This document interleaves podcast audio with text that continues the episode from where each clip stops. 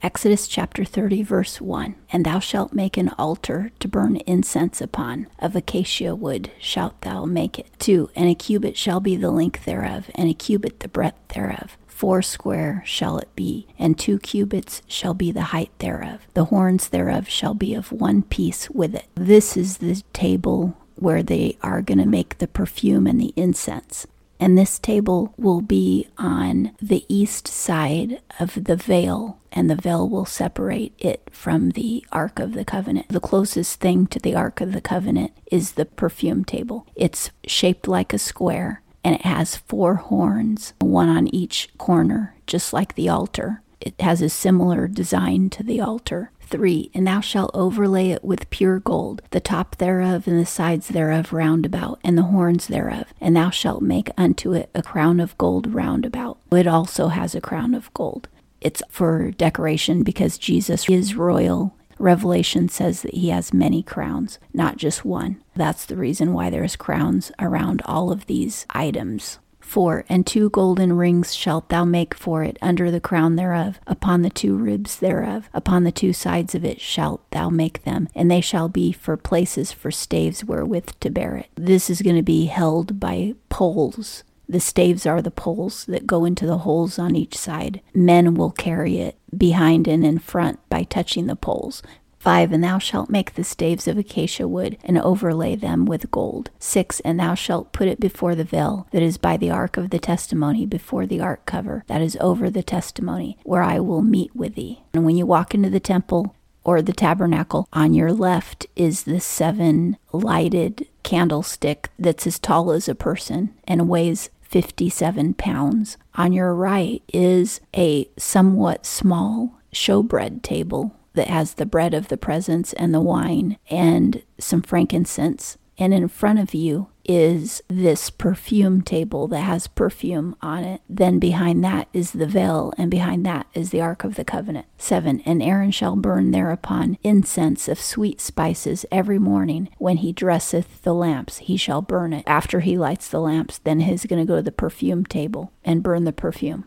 8. And when Aaron lighteth the lamps at dusk, the evening, he shall burn it, a perpetual incense before the Lord throughout your generations. God intended this perfume to be for generations and generations, to be made and to scent the entire tabernacle. There are verses that talk about Jesus having perfume on his robes in Song of Solomon. Jesus does have a perfume. That's what this scent is going to represent. 9 ye shall offer no strange incense thereon, nor burnt offering, nor meal offering, and ye shall pour no drink offering thereon. All the offerings are outside the tabernacle. At the altar that's outside the tabernacle, there's no offerings inside the tabernacle. The tabernacle represents heaven and it represents God's throne room in heaven. There's no sacrifices in heaven because God made the sacrifice his son here on earth. Outside the tabernacle represents earth in the courtyard outside the tabernacle. And that's where his son was crucified,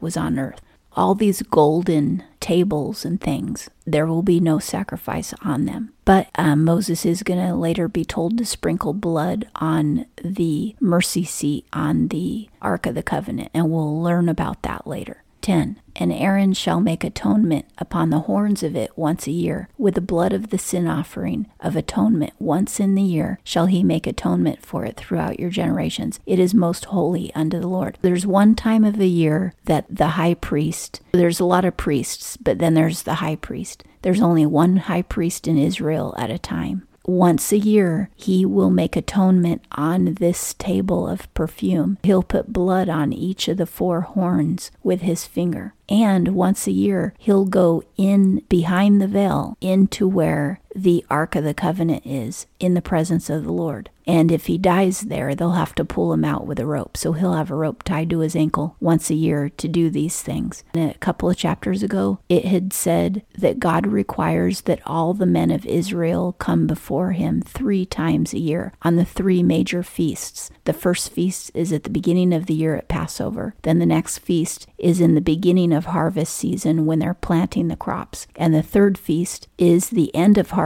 season when they're harvesting the crops. And at all three of those times, all the men of Israel have to appear before the Lord. And what that means literally is every man who's considered a man, not a child, has to travel to Jerusalem once a year to make sacrifices during these three holidays. That's what it's talking about. Jesus, when he grew up, his family traveled to Jerusalem three times a year. The day of Pentecost was at one of those feasts. It must have been the feast when they're planting the crops because it was shortly after he was crucified. That was Pentecost, and that's why there were so many different languages in Jerusalem. That's why there was people from all different parts of the world because it was all the Jewish men who had traveled to Jerusalem at that appointed time of the year because it was the law. 11 And the Lord spoke unto Moses, saying, 12 When thou takest the sum of the children of Israel, according to their number, then shall they give every man a ransom for his soul unto the Lord, when thou numberest them, that there be no plague among them, when thou numberest them. God would actually send a, a, plague on the people if they don't obey this law. And he's telling them that every able bodied man has to pay a ransom for his soul. And that's a price. It's a certain type of offering or tithe that's going to be financial. They actually have to pay a ransom for being alive, but it's only the able bodied men, the men of age. That represents that Jesus paid the ransom for our souls so that we could go to heaven. 13. This they shall give every one that passeth among them that are numbered, half a shekel after the shekel of the sanctuary. The shekel is 20 gerahs, half a shekel for an offering to the Lord. A shekel is a form of money. 20 gerahs makes a shekel, so they're paying 20 gerahs for their life.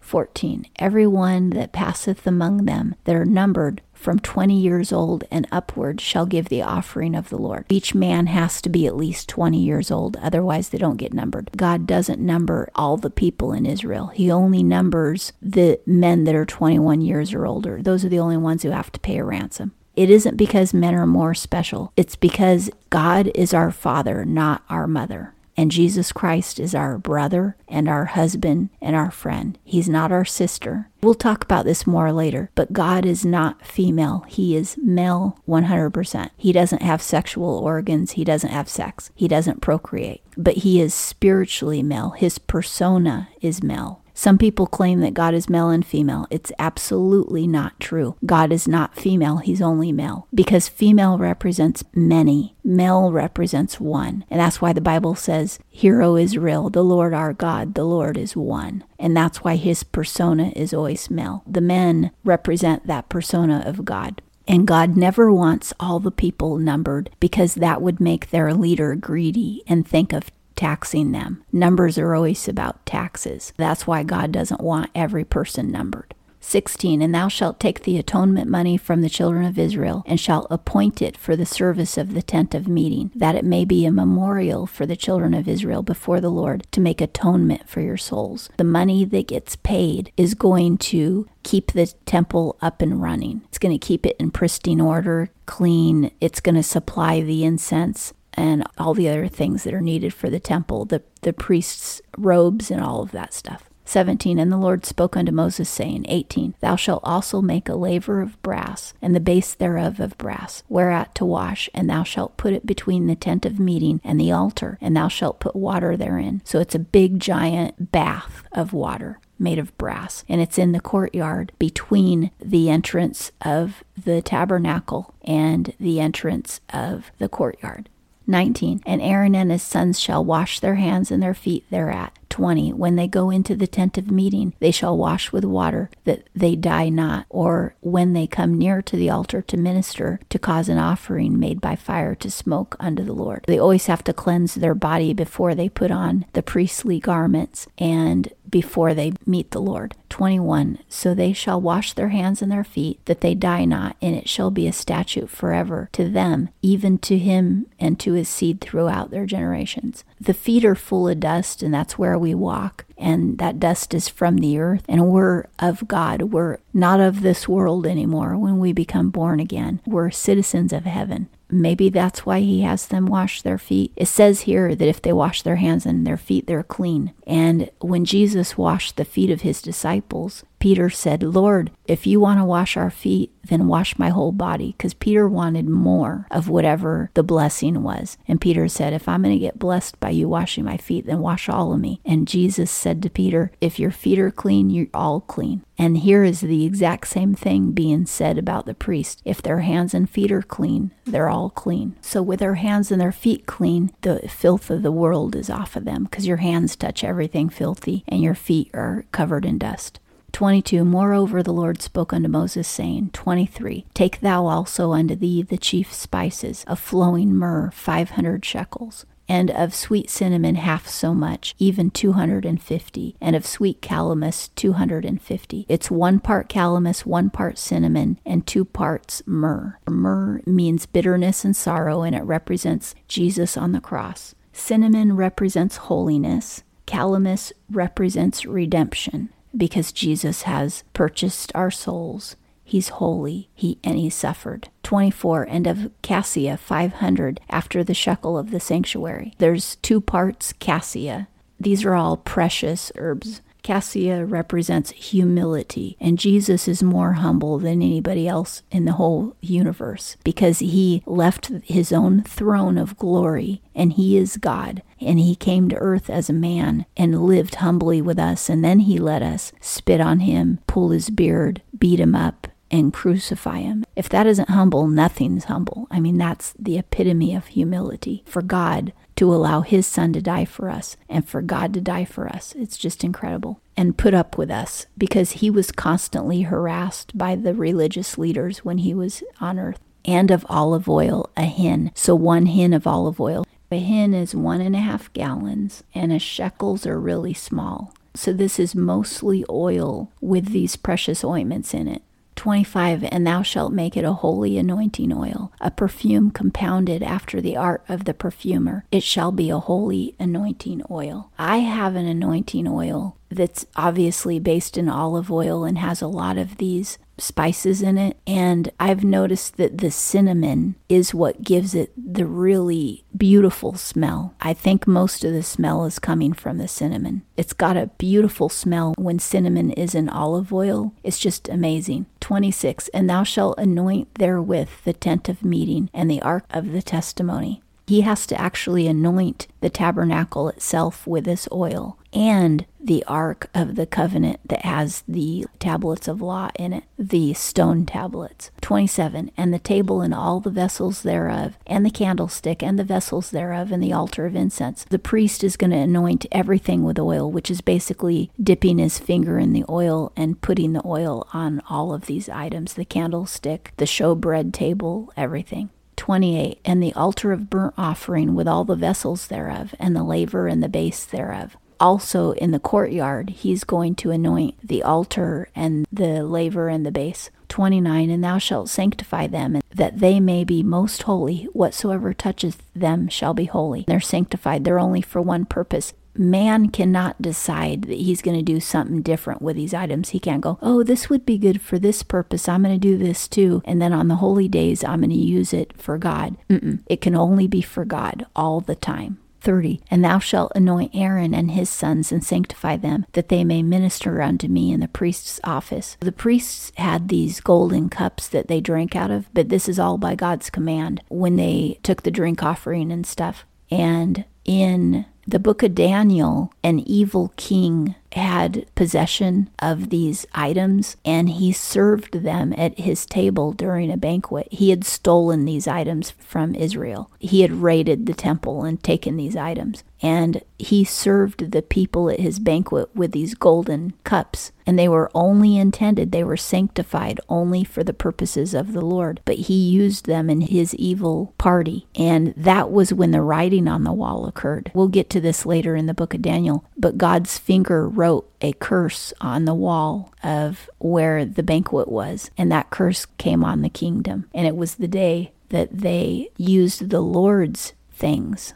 for their own purpose. That's, you know, a warning to all of us. What's for the Lord is for the Lord, and what is for his purpose is for his purpose, and we don't use it for our purpose. 30 And thou shalt anoint Aaron and his sons and sanctify them that they may minister unto me in the priest's office. Anointing is when they pour oil over their head. 31 And thou shalt speak unto the children of Israel, saying, This shall be a holy anointing oil unto me throughout your generations. It's a special oil that's only for God and for his purposes. It's used to anoint the priests, and later on it will be used to anoint the kings that God chooses to be kings. 32 Upon the flesh of man shall it not be poured, neither shall ye make any like it according to the composition thereof. It is holy, and it shall be holy unto you. I think he's meaning you don't use it for your own perfume. This is my perfume. You use it to anoint what I say to anoint it with. You don't use it to perfume yourself. 33 Whosoever compoundeth any like it, meaning whoever makes it at home, or whosoever putteth any of it upon a stranger, he shall be cut off from his people. So we aren't supposed to try to imitate the things of the Lord and use it for our own glory. And a lot of people in the religious circles, they do try to imitate things of the Lord and use it for their own personal glory and their own personal gain. 34. And the Lord said unto Moses, Take unto thee sweet spices, stacte, that represents crucifixion, and this is part of myrrh, the liquid that comes from myrrh. It represents crucifixion. And onycha, that represents godly authority. And galbanum, that represents perseverance, which is one of the characters of God, and it's one of the Christian characters listed in the New Testament and frankincense, and that represents the priesthood itself. Of each shall there be a like weight. So equal parts of all of those spices, equal parts of stacte, onycha, galbanum, and frankincense. 35 And thou shalt make of it incense, a perfume after the art of the perfumer, seasoned with salt, pure and holy. They have equal parts of all those spices, and then they sprinkle salt on it. And then that becomes the incense that gets burned. The incense that they sell in stores today is New Age. It smells really gross. It's got witchcraft in it because it's from Hinduism and Buddhism and all that stuff. It's, it's not good to burn that incense. But this incense is totally different. This actually smelled good. This formula smelled really good. And it was only used for God. I don't use incense at all because I know the stuff that they sell is all New Age stuff. I do use anointing oil for prayer. Seasoned with salt is important because in the New Testament, Jesus tells us that we are like the salt of the world. And if we lose our seasoning, our lives are worthless to the world. The reason we're salty, Jesus says, is because we're living for the Lord. We're preaching his gospel. We're abstaining from sin. We're praying for people. We're leading others to Christ. But when we lose our saltiness, meaning that we have a dead spirituality, a dead Christian life, and we just go to church and play church, and then all the other times we do what we want, we go to the games and we go to the parties, we go to the concerts, and we do everything that's worldly. We go to the casino, we go on the beach and wear a bikini that exposes our body to strangers, and do everything that the world does. That causes us to lose our saltiness. And then our prayers are weak if we pray at all at that point. We aren't spending time with the Lord, reading His Word. We aren't serving Him in any way. There's a whole lot of Christians that have lost their saltiness. And so you and I, every day, we have to make a choice to stay salty. And Jesus said, when salt loses its flavor, it's, it's worth nothing. Our Christian lives become worthless when we stop carrying our cross and living for the Lord. And carrying the cross, it doesn't mean that you're miserable and sad all the time. There's a lot of joy in carrying the cross. There is a lot of joy in giving up the things of the world. I'm not perfect, but I know from experience that whenever I give up something of the world, God replaces it with joy and fullness and abundance. I'm actually happier when I walk away from worldly things. When the Lord tells me don't do this and I don't do it, I'm happier. It's neat. He doesn't leave you empty. He always fills you up. He always replaces the things of the world. Once you give those up, you won't be empty carrying your cross is actually a very joyful thing most of the time. Satan will come after you, but most of the time you're full of peace and joy. 36 And thou shalt beat some of it very small, and put of it before the testimony in the tent of meeting, where I will meet with thee. It shall be unto you most holy. And again, so this is this incense is beaten as well, just like Jesus was beaten. 37 And the incense which thou shalt make, according to the composition thereof, ye shall not make for yourselves, it shall be unto thee holy for the Lord. You can't make it for your home and burn it in your home. It's not to glorify man. 38 Whosoever shall make like unto that to smell thereof, he shall be cut off from his people. We are allowed to have perfume and incense, but it shouldn't be witchcraft and it shouldn't be his formula that we're using to glorify ourselves. His formula is only for him. And that concludes Exodus chapter 30.